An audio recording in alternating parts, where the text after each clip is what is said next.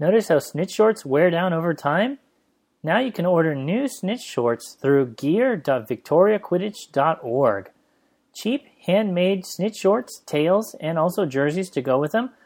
Available for delivery by mail through the U.S. Postal Service or in person at tournaments attended by Victoria Quidditch in Texas.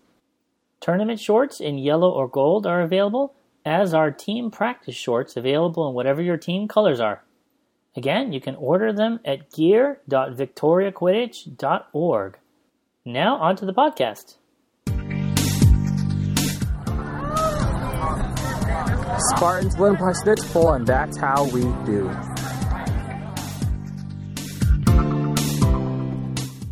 Hello, and welcome back to the How to Play Quidditch podcast. I'm your host, Alejo Enriquez.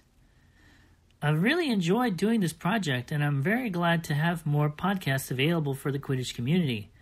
One of the subjects I've been wanting to do this entire time is about seeking, but I really don't feel comfortable being the content expert, and so I've been very lucky to be in contact with someone who's been seeking for an extremely long time and has a very high level of skill at it.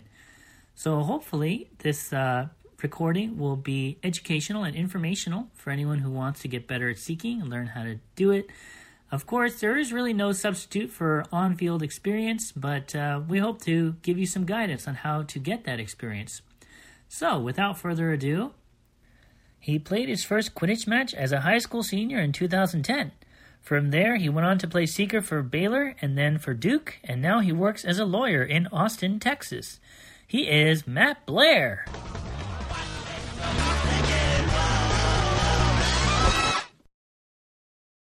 Hey, thanks for coming on the show, Matt. Uh, thank you for having me, Alejo. Uh, really glad to be here. Looking forward to chatting with you for a while. Thank you. I really appreciate it, and I definitely appreciate you donating your, your time, especially as your time in particular is notoriously valuable given your profession. Uh, we don't have to go into too much of that. Fair enough. All right. Believe me, I love having a break from it. I definitely hear you there.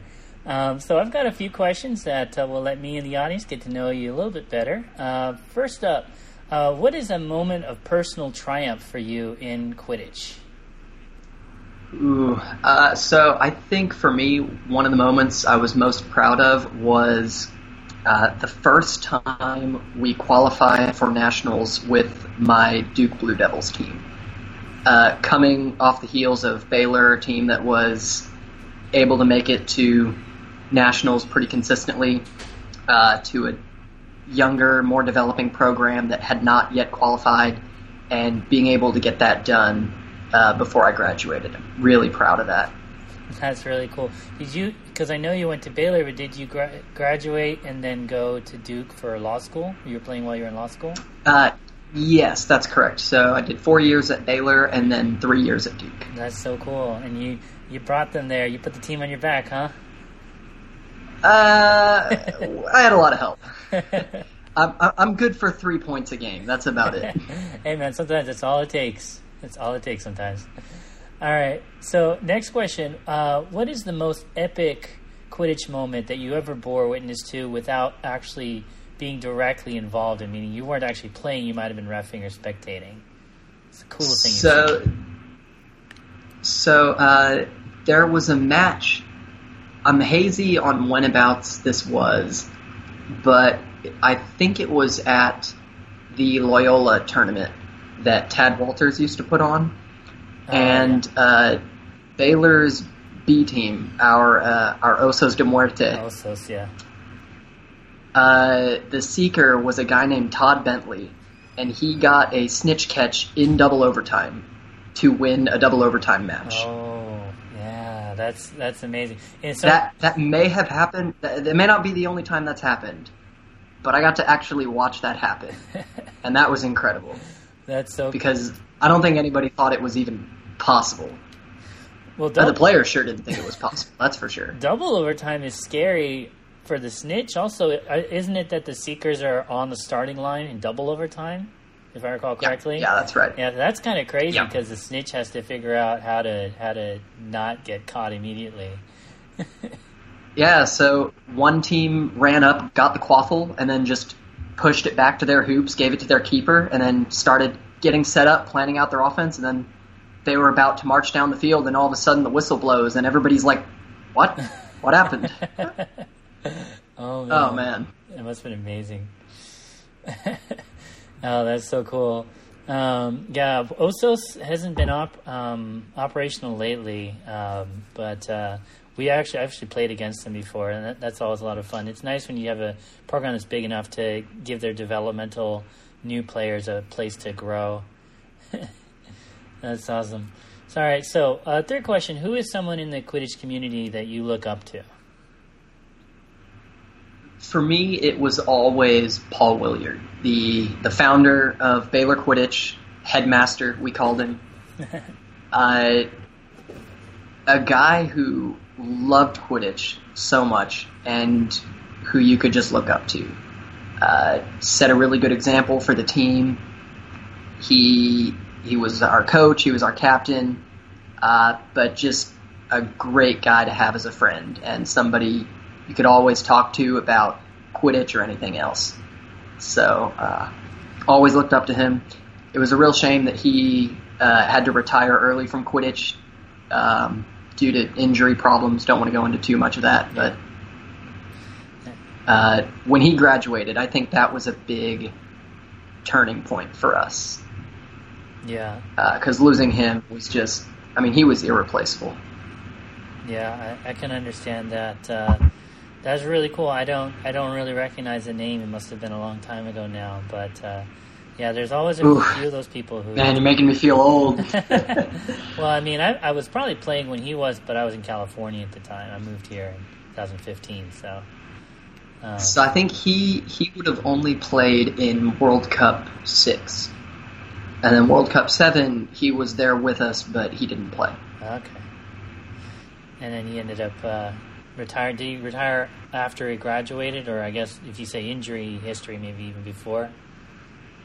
Yeah, yeah. So he he he didn't really he didn't join the community scene. He's uh, he's married. He's got kids now.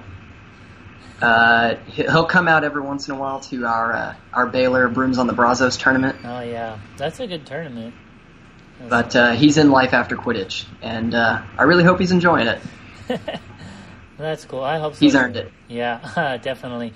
You know, uh, a friend of mine talks uh, is big on history, like I am. He, uh, apparently, in the history community, there's a big debate on on how much the great persons of our of our time have influenced the course of history. Like, like when a singular person comes and, and shapes history all by themselves. Because some some schools of thought is that that oh no, all that stuff was going to happen anyway. The person, the one person who makes it happen, if it wasn't them, it would have been someone else. But there's other people who say no. There are people who are singularly phenomenal and make things happen that could not otherwise have happened. It's really interesting. It just makes me think of that because I do think to form a, a Quidditch program from scratch really takes a a great person. You know, like like that great person theory of history that someone has to go out there do everything at least to start.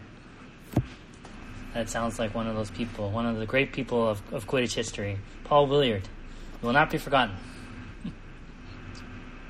Paul Williard, famous for the the Paul Williard fake out.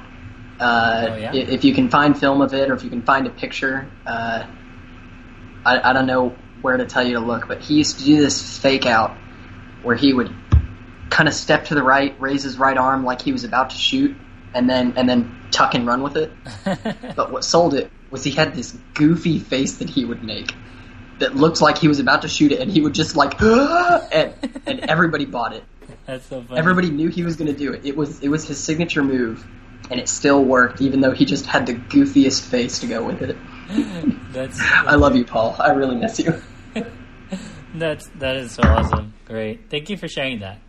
So uh, we've got you here today to talk about seeking. I'm very excited to have a, a podcast about seeking. I think it's uh, something that's not as obviously not as many people seek as do beat and chase um, by by necessity, and and then also the skill set is kind of different. So uh, you know, I think it'll be really, really helpful for those out there who want to learn to be seekers. So, uh, I believe the first up, we wanted to talk a little bit about the history of, of the snitch and seeking.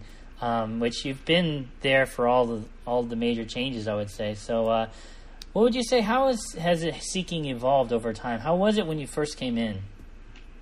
So when I first started seeking, uh, it was not anything like it is now. I mean, for one, you had off-pitch seeking, mm-hmm. and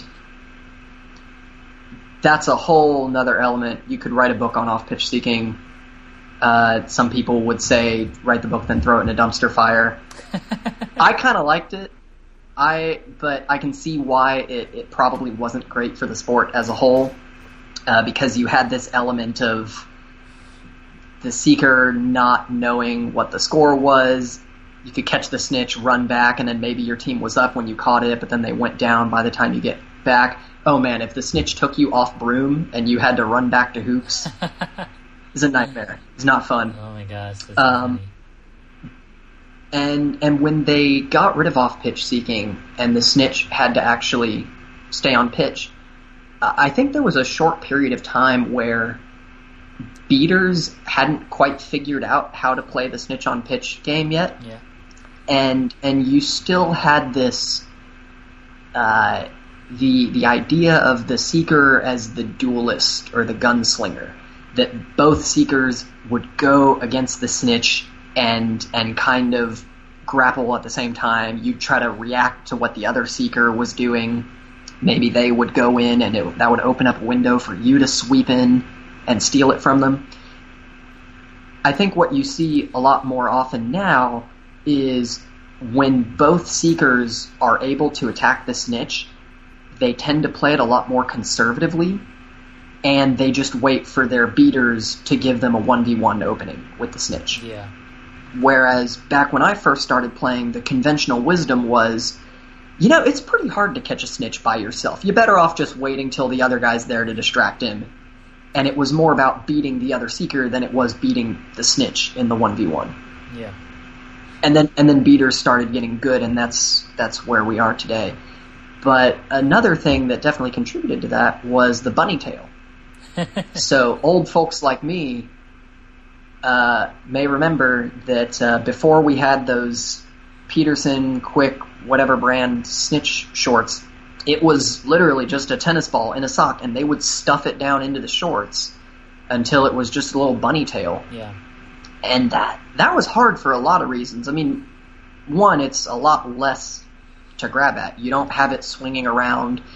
Uh, there's really no margin for error. But two, even if you get your hands on it, you've got to have that muscle memory of being able to grab the ball and and just get your hand around it to just the right uh, positioning. And that was one of I think that change was actually before they got rid of off pitch seeking. Was they added the tail length mandated required. the length? Yeah, because I know the for a long time now the the tail length has to be ten to twelve inches, and the Velcro can count up to two inches of that. But um, but yeah, I've heard of bunny tail. I never actually played with it.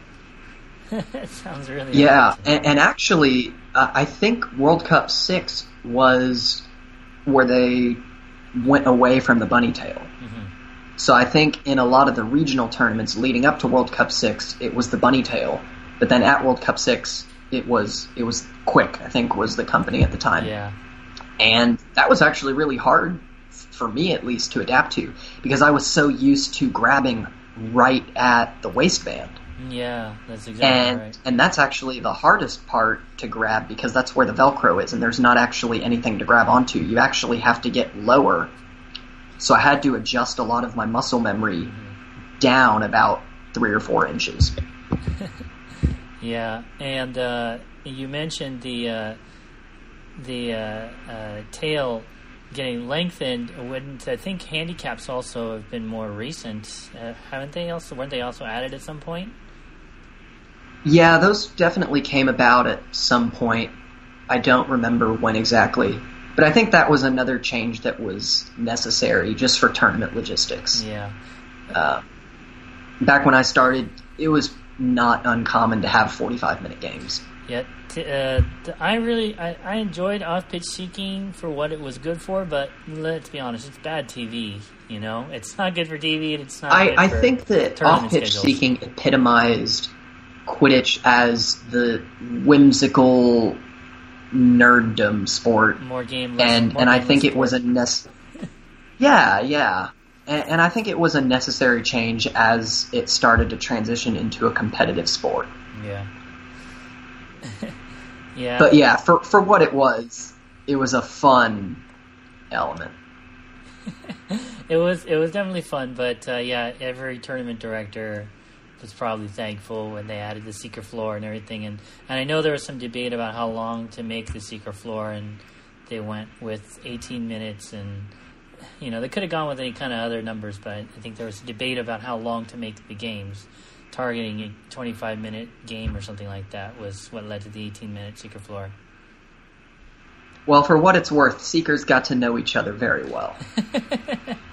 Yeah, I remember because I I We got to be very good friends. I snitched some games with the Scroots back in California with off pitch seeking, and I remember like being in a tree and seeing the two seekers like walking side by side, just kind of scanning their area around them and chatting. You know, was entertaining.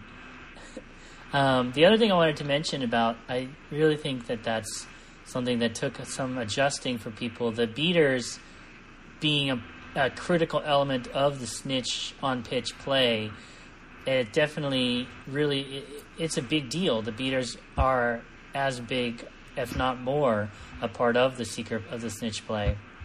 Um, Absolutely. I remember uh, there was some uh, when Major League Quidditch was first being founded. There was some actual quotes. I'm not going to say who it was because I don't remember.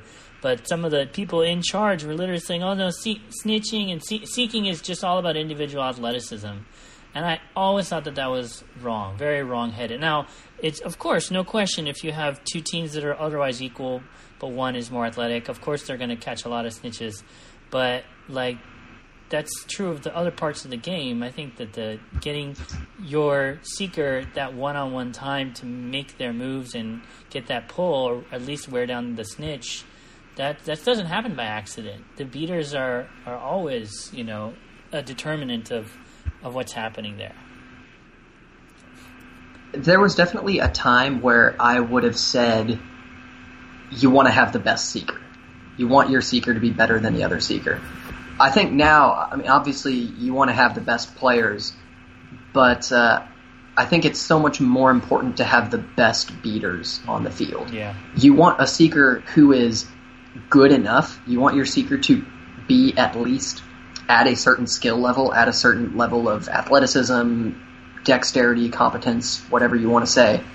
Um, but you have diminishing returns Yeah. with seekers, whereas beaters, you need to outplay the other team's beaters on all of those exchanges yeah, because more openings, more chances, more likely you're going to get the pull.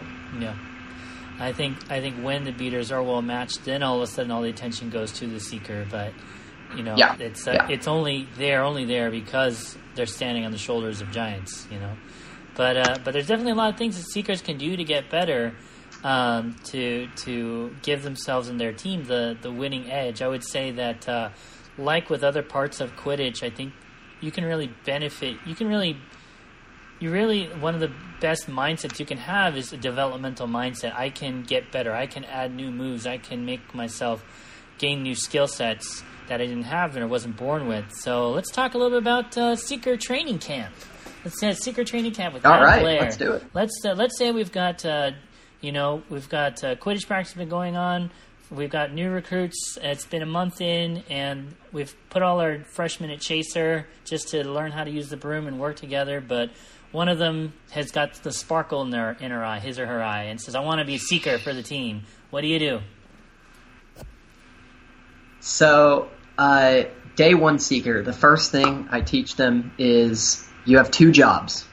And the first job, the most important job, is don't let the other seeker catch the snitch. Don't lose. Yeah, Because you can't lose if they don't catch the snitch. The second job is to actually catch the snitch. Uh, or as I like to say, the best way to not let the other guy catch it is to just catch it yourself. yeah, Um, but I mean, I say it jokingly. There's a lot of truth there. Uh, I see a lot of seekers uh, first timers, even more experienced seekers, they get into this tunnel vision of Mm, yeah. it's me and the snitch, and I've got to catch the snitch. And they they forget about the other seeker. They lose that field awareness. You got to know where the other seeker is, and and don't even be afraid to communicate with the snitch. If you're engaging with the snitch and you see the other seeker coming up, back off. Tell the snitch. Yeah. Uh, or if you uh, this this happens to me a lot. Uh, if I am, I get beat. I run back to hoops. I'm coming back, and I'll see the snitch kind of divert his attention to me, and and I'll tell him I'll be like I'm about to get beat. Pay attention to the other guy. He's got two beaters next to you. I'm not going to get anywhere near you. um, yeah. but just having that mentality of um, don't let the other seeker have their opening. Yeah, and I think uh, some of the most iconic snitch catches have happened while the snitch and one seeker are just tangled up, and then the other seeker just, just comes in from behind, like uh, Ball State's upset of, of Texas Quidditch a couple years ago, back when I remember that. Yeah, game. I remember was, that. that and I mean that was the the the Texas seeker was just locked arms in with the snitch and just trying to push his way in there and the other the Ball State seeker just just ran right by didn't even slow down um, so I think that yeah I think it's easy to get frustrated when you're like close you just almost are there but yeah there's definitely you can overcommit to one move or one position and you just start stop thinking about what else is happening. So, so that's the first thing I tell a, a day one seeker. The first uh, drill that I'll start him with is I'll just have him work with a stationary snitch. I will just put on the snitch shorts and I'll just stand there. Maybe I'll put up my arms. I'll, I'll kind of get into somewhat of a stance, but then I'm not going to move and I'll tell him just catch it. Don't overthink it. Don't try to be fancy. Just catch it. So there was a snitch back in the day named Mason Kuzmich. Oh yeah, I know. Uh, I, I almost said played for A&M. I don't know if that's quite the right verb to use. He snitched for A&M. But uh, he told me once, he said most people, you put them in at Seeker for the first time, uh, they'll miss this snitch tail. Even if the snitch just stands there and doesn't do anything. Most people will just grab blindly and miss it. yeah, So I think before you start learning any techniques, before you start developing that field awareness, you just you just gotta grab it. Grab it. it's it's like when you pick up a musical instrument for the first time. You start with one note yeah, that's true. and uh, j- just grab it. Just just get that feeling. Learn what it feels like. Learn what the Velcro feels like. Learn what the, the tail, the ball. Yeah. Just get that feeling in your hand. Just build that muscle memory. Yeah, and uh, Yeah, because you got to be doing it a lot if you're going to be a dedicated seeker. And one thing that I've actually did with one of our seekers um, when he was just starting out, similar to that, I actually think I just turned my back. I was like, all right, catch it as quick as you can. You know, just I think I might have like clapped my hand or something to just be like go. And because you, if you don't if you don't practice that, you're gonna think, oh no, that's too easy. I don't need to practice that. You'd be surprised. You can't, you can, and you should practice it because when the adrenaline hits you, unfamiliar movements get choppy, you know, because there's a lot of adrenaline going in the game, and so just making that smooth practice run and catch or dive and catch, you know, unimpeded is the first building block. Yeah, I mean, it's hard enough just to get your hand on the snitch. If you have to think about actually getting your hands around it and pulling it, Yeah. I mean, that's just one more room for error. Even something as little as uh, I I played most of my career without gloves. And then there was one tournament where I wore gloves and it totally threw me off. I I think I dropped like two or three snitch deals just Oh, because it's such a small thing I wasn't used Yeah. to. Yeah, absolutely. It's just yeah, just the you never underestimate the amount of difference muscle memory can make. Thinking that oh yeah, that's easy. Well, show it's easy. Do it right ten times in a row. That's always my attitude. If you think something is easy, just do it ten times in a row, just to prove that it's easy. You know, so yeah, definitely. all right, so all right, so we we we worked with our our our seeker. They still have the fire in their belly after catching a couple snitches. Where are we going next? So, so uh, when I'm working with more experienced seekers, the big thing that I like to push on them is observation. Yes, there, there's field awareness is a big part of that, knowing where the other seeker is, uh, understanding the beater game. We'll get into that a little more later. Um, but even just observing and adapting to what the snitch is doing. Mm. Yeah. Uh, I see a lot of seekers who they just try one thing and and they just keep trying that same move and and the snitch knows it's coming and has got it figured out and is able to just keep deflecting it or keep dodging out of the way and if you can adapt if you can try different things ideally you can catch the snitch off guard um, I tell seekers to look at the snitch's stance. Do they have a very wide stance that is going to give them a lot of lateral mobility, or do they have more of a narrower stance that's going to allow them to backpedal just forever? Because uh, that's going to clue you into how you need to approach them. Mm-hmm. Uh, if they've got a wider stance and they're lower to the ground, you can bet they're going to be bouncing around side to side and they're going to try to dodge and evade you. Whereas, uh, you know, Gabe Garces, he's just he's just going to backpedal forever, and he's going to Yeah. keep you at arm's length. Uh, he doesn't need to dodge out of the way. He's just he's just going to push you off. Um, so understanding how you need to approach, and then understanding where to start your approach. Um, I see a lot of seekers. I'll, I'll keep using Gabe as an example, just because I have so much experience with him. Uh, Gabe is a really big guy, and he's got a really strong grip. So I see a lot of people go up against him, and and they'll try to grapple with him. They'll go in, let him get his arms on them, and then try to start from there. And that's not going to work against Gabe. Yeah. It might work against other snitches, but Gabe's a mountain. You're not going to overpower the mountain. Uh, you need to start your attack before he can get his hands on you. Space, space just outside of his grip, and go from there. Mm-hmm. Whereas if you're dealing with a snitch who's going to be hopping around more side to side, trying to avoid you, trying to run from you, you want to approach it kind of like you're making a tackle. You want to run in, kind of chop your feet, break down, and see where they're moving. Watch their hips, because the hips don't lie. Yes, it's true. The hips tell you where they're going. Yes, Shakira was well known as her as seeking for seeking as well as for chasing. She was a fantastic seeker, uh, truly incredible uh, for a woman of her stature.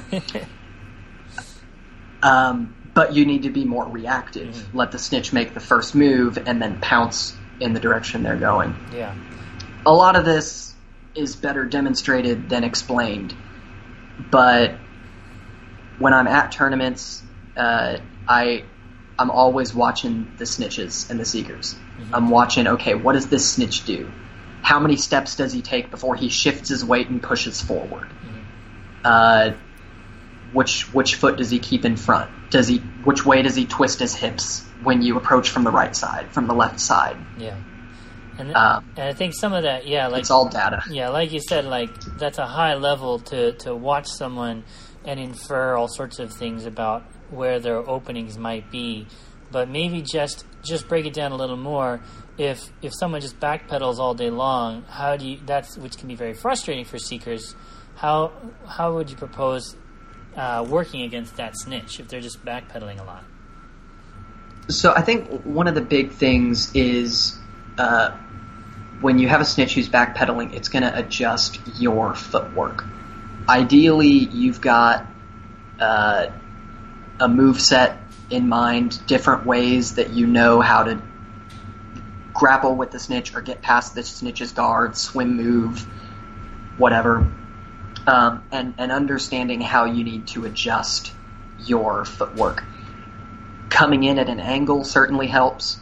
Um, or if you can come in uh, on sort of an arc as opposed to just heading straight into the snitch's arms. Mm-hmm. Harder to do, but if you uh, if you have the ankles for it, definitely helps. Uh, attacking different levels is a big thing. Mm, yeah, definitely. Um, try to just as you are adapting to what the snitch is doing, you want to try to you want to force the snitch to adapt to what you're doing. Try to get him to ease into a certain mindset and then attack the weakness that you're instilling in him.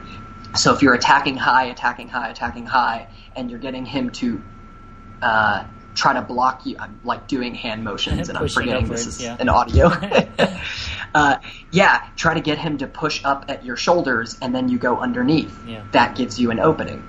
Or conversely, if you're attacking low and you're t- and forcing him to lower his guard, uh, then you can try a swim move. You can kind of crash down over the top. Mm. yeah. Uh, a move I tend to prefer.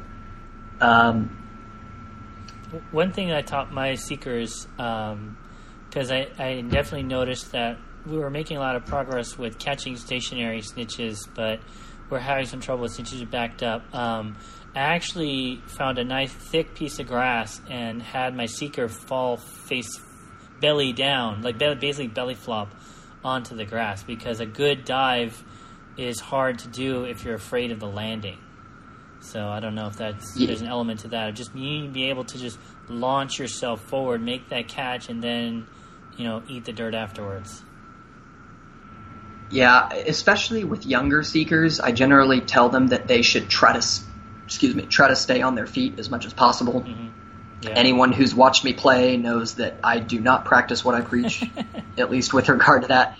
I, I end up on the ground so often. Um, and it's really important for seekers to learn how to fall correctly, how to land without hurting themselves, Yeah. and how to be able to spring back up into action. Um, so, learning what your body can and can't do is very important I think for seekers more so than any other position because seekers can really cause some long term damage to their bodies if they're just diving all over the place yeah, and they're constantly hitting the ground.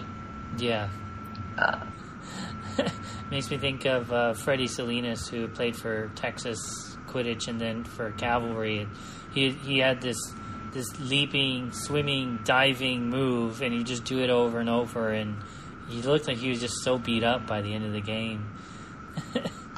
just makes me think. yeah, I mean, when a seeker's doing his job well, he's only playing a couple minutes of every game, but it's a tough two minutes, Yeah. and it can really do a number on you. Yeah, for sure. You know, he was very good. I hope he doesn't think that I'm talking down on him. He's an absolutely phenomenal seeker, but yeah, just the strain in his body was evident. It's crazy.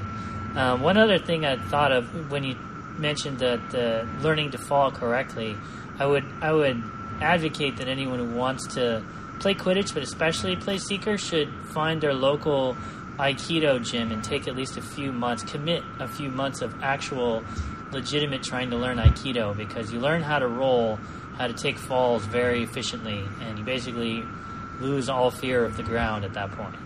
So, Yeah, I think martial arts, any sort of martial art, is great for seeking.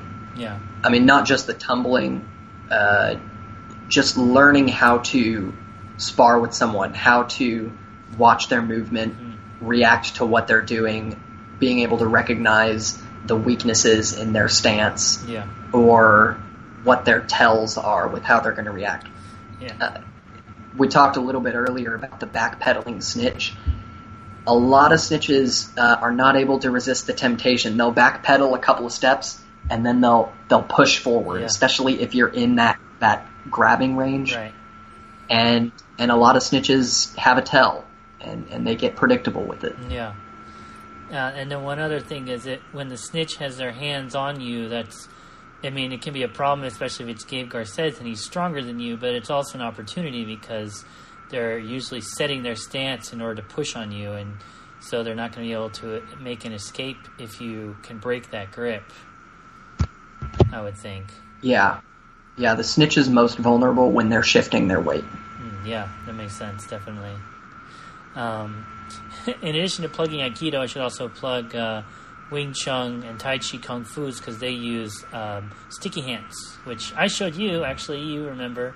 I showed you. Uh, Yeah, I remember that. tournament. Uh, sticky hands. That was a lot of fun. wrist to wrist. Uh, it's a wrist to wrist kind of, not really real sparring, but just kind of feeling the opponent's flow. I taught my seekers to f- kind of feel the hand and then kind of break the grip uh, to try and break inside. So that in, this kind of inside breaks from that. So just another thought for those people.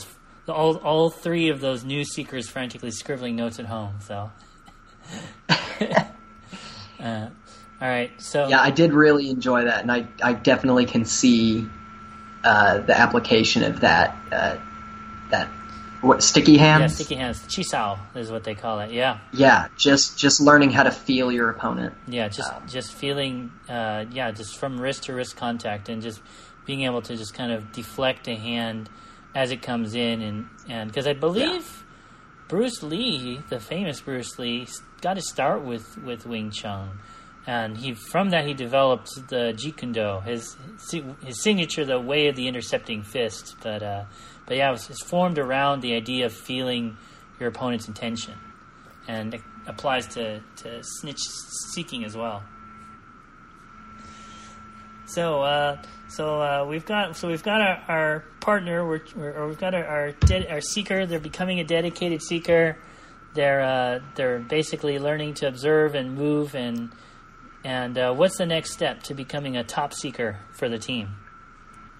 So, top seeker, uh, I I tell them you need to develop a signature move. Uh, I joke it's kind of like D and D, high level wizard, high level spellcaster. You have your signature spell. You need to have the move that you can pull out and not have to think about it. That you've just committed it to muscle memory. That you've done it so many hundreds, thousands of times that your body can just do it on a hat drop. Mm-hmm. Yeah, Because you'll have a lot of situations where you only get one chance at the snitch. Maybe it's overtime, time's about to run out.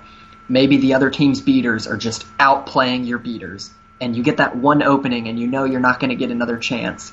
You need to have the move that is just your highest percentage, your go to move.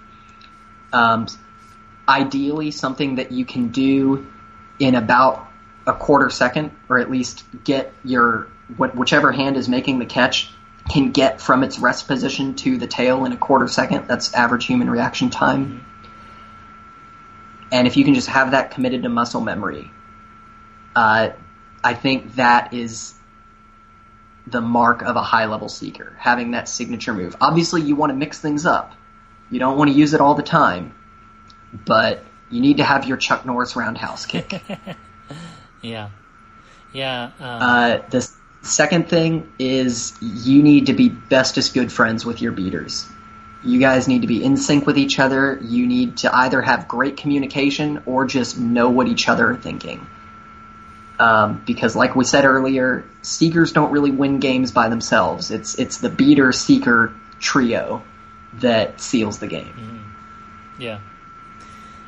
That's uh there we do a drill in Victoria, uh, especially because we never have enough people for full games.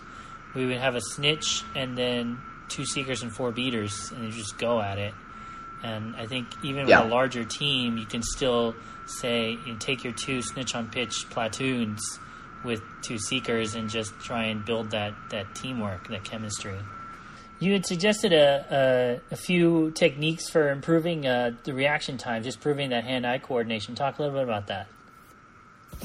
So, uh, when I started seeking uh, skills that aren't really seeking relating, seeking related, but that I think definitely helped me develop as a seeker, uh, I, I learned how to juggle for one. Mm, yeah, Which, especially back then, when you had the bunny tail and you had to have that muscle memory of knowing what the tennis ball feels like, uh, juggling tennis balls was super helpful.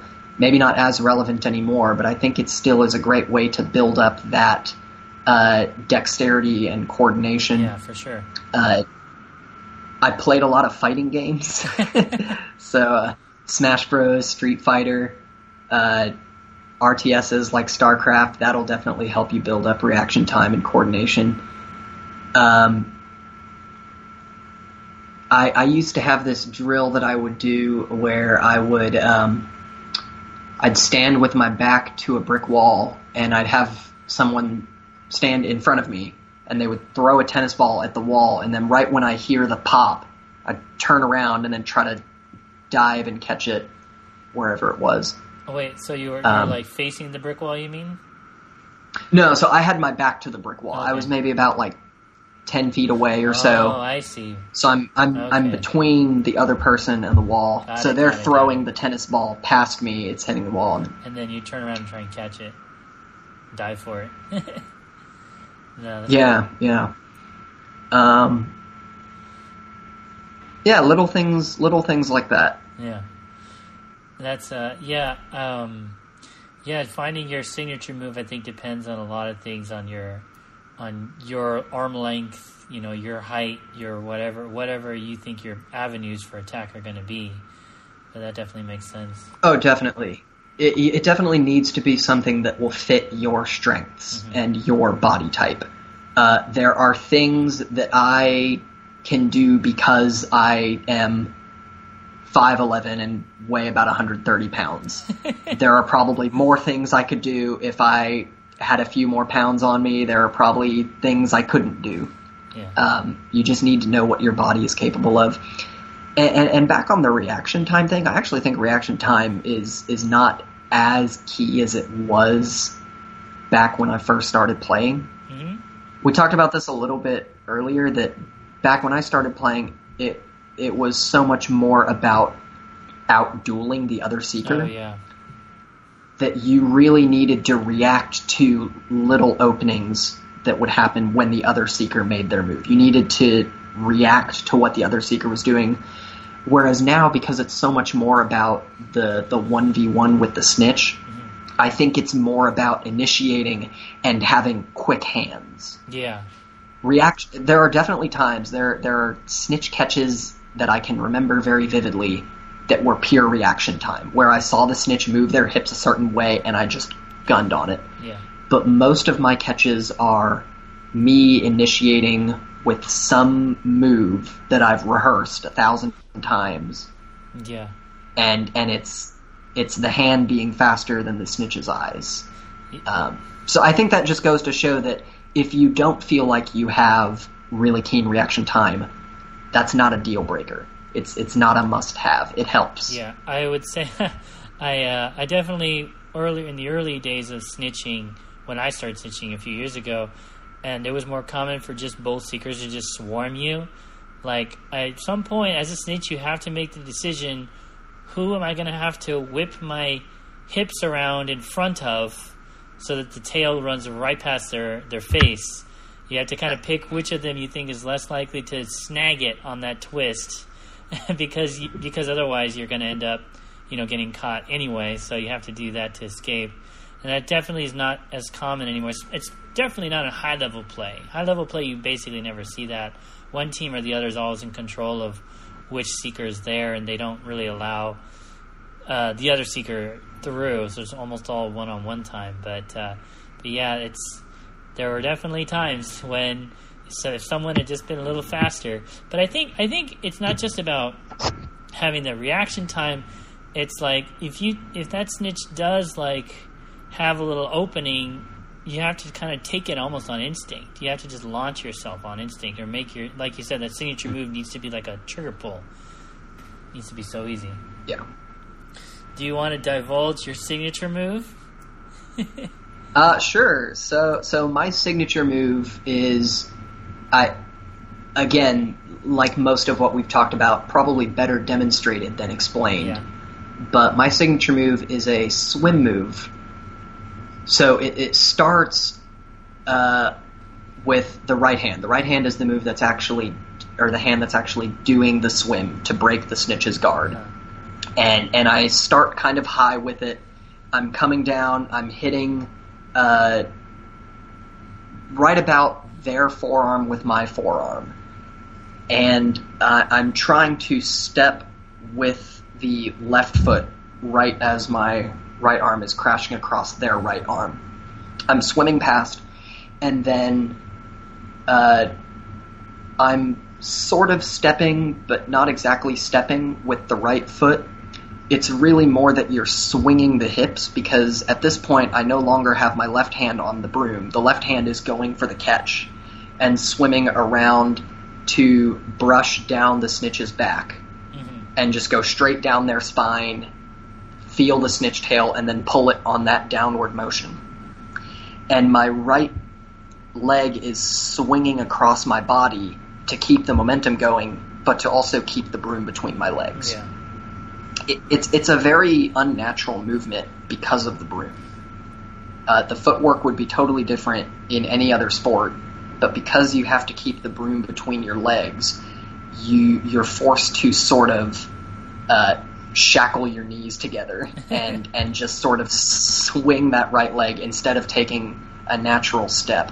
Yeah. And because you have that mobility restriction, uh, the the sort of big leap where you're really giving yourself momentum is is on that starting to push off the right foot. So you're starting on the right foot, pushing off the right foot, and then right as that left foot is landing, you're hitting with that right arm swim move. Yeah. Makes sense. And then I probably have butchered this completely. No, I think that's this is good. but like I said, it's the kind of thing that like I I don't have to think about it when I'm doing it yeah. because I've I've done it thousands of times against snitches of all different body types and and I don't have to think about it. That uh, the first time I actually did teach someone, I had to like go back and watch a video. I was like, what am I doing? Wait, why do I I, I couldn't explain it. I had to really sit down and think about what I was doing That's funny. and why I was doing certain things. Yeah, that's funny. That does make sense. That uh, that yeah, you would have to just kind of see a video of it to even because you're you're learning it from trial and error of of all right. Well, I need to make this kind of move, and you know that so explaining something's a little different than just feeling your own body for it. But uh, but no, that's a really And well, and I've definitely learned uh, when it does and doesn't work. mhm. I think that's sort of the closing note on signature moves is um, there are going to be times where it's not your best option. yeah Um, so, like for me personally, uh, my swim move does not work as well if the snitch's arms are uh, wider set and closer in to their chest. oh yeah right If if they're because at that point there's not really anything for you to swim past. Yeah. If their arms are extended, I mean, ideally, if the snitches got their arms locked. By the way, snitches don't ever lock your arms. That's not a good idea. Nope. That's that's where it works.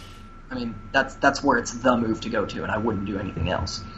Um, but if the snitch has got their their elbows out a little more and their arms are clo- or their hands are closer to their chest, um, I'm trying to do other moves to try to force them to extend their arms and get into more of the position where I know that my signature move can work. yeah yeah And that goes into that adaption, reaction, feedback loop that you're trying to corral the snitch into the stance that you want to attack. Make the snitch play your game. Yeah, and it makes sense. And I was um, gonna say also that. Uh, oh no, I forgot what I was gonna say.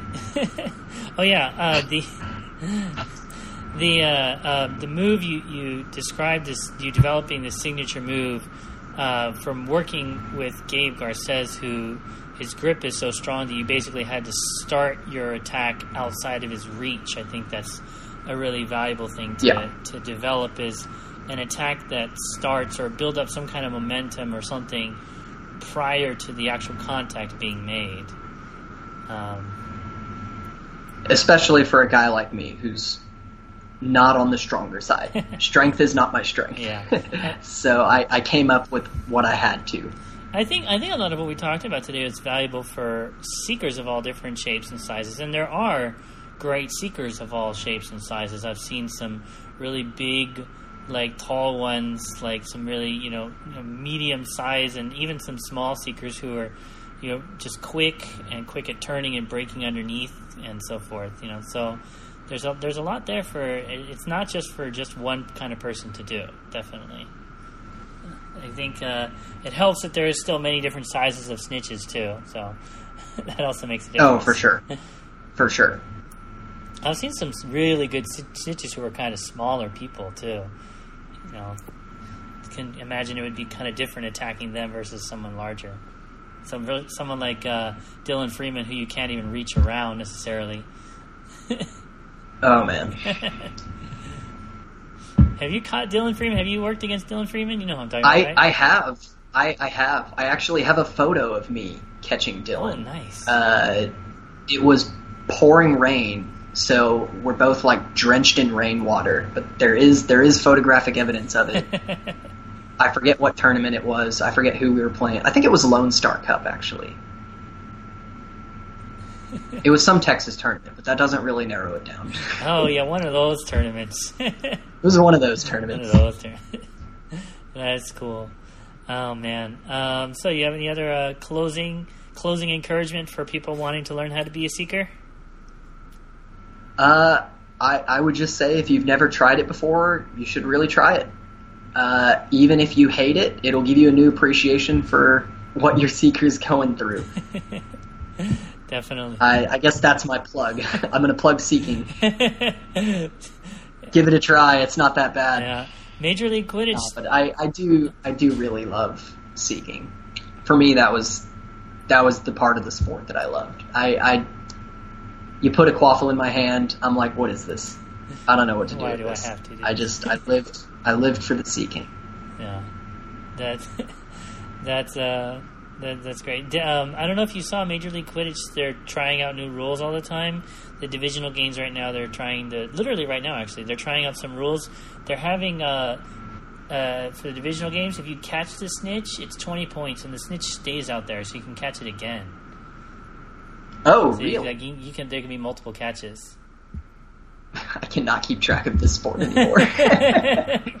hey, more more more seeking opportunities, right? Yeah. yeah. trying it out. That's interesting. I mean, we we at Baylor always said we wanted it to be where uh, there's two snitches and you have to catch the other team's snitch. I've seen that. Vancouver fantasy tournament tried that a couple years ago. I think I never heard anything about it, so I don't know if it went well or not. Um, but I also We wanted that. Cool. Because we had games. Well, yeah, for sure. yeah, you would. That that would have been easy mode for us. That's funny. yeah, no, I've I've actually seen suggestions of that before. They they tried that at that tournament. I don't know how it went. Um, I also thought that yeah, was I, kind of I I think I wouldn't actually want it. I, I think seeing the two seekers go against the one snitch is too uh, too much a part of what Quidditch is. I think it's Yeah. too ingrained in the sport, and it just wouldn't be the same yeah. otherwise. Oh man, um, you know one thing I did, um, I made a. I was at I, I was a few months ago. I was at Goodwill and I saw some shorts that looked like they, they were the exact color pattern for one of the Peruvian teams in South America, but they had this yellow stripe down the side. I was like, oh, I'm going to make these into some snitch shorts for them. And I went around because it was a massive Goodwill. I found shorts that had the kind of color schemes of each of the five Peruvian teams. So I just bought them all, made them all in the snitch shorts, and I, I sent them down there. So each team has their own snitch shorts to practice with too. Because I feel like snitch shorts they just get beat, up, they worn down, and like you know people. You know, they're like, oh, you know, just turn them inside out, which looks awful. So I'm just always thinking, you know, I should just, teams should just make their own snitch shorts just to practice with, you know, like in their team colors, not that they're meant to be used in a tournament or anything. So Honestly, we we need more people like you in the community, Alejo. well, thank you. I appreciate. It. No, that. really, teams need to practice seeking. They need snitch shorts. Yeah. They need someone who's willing to snitch. Because seeker is only as good as the snitch that they work with. Yeah. And I would not have had anything of a seeking career if it weren't for Gabe. Mm, yeah. That makes sense. I would have had nothing to my name if it weren't for Gabe. What's the old saying? Iron sharpens iron, right? Yeah. Yep. Iron sharpens iron. Yep. Go out there and uh, be be the be the hammer and the nail. I guess. Back and forth. I guess that's my other plug. I plugged snitching. Yes, that's true. Snitching is fun. Um, but uh, and if you can get better at snitching, your partner can get better at seeking. There you go. Love it. All right. Well, thanks for coming on the show, Matt. I really appreciate it. I think we had a lot of good insight here. Hopefully, we've inspired a few people to to take up the yellow headband, give it a try. Thank you so much for having me, and yeah, I I, I just hope that uh, I've inspired some more people to pick it up and give it a try.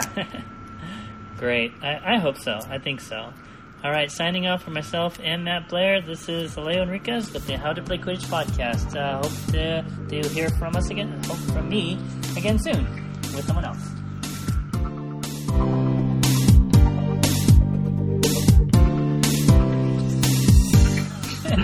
Maybe just shorten some of those long dramatic pauses where I'm like, oh man, that is a good question.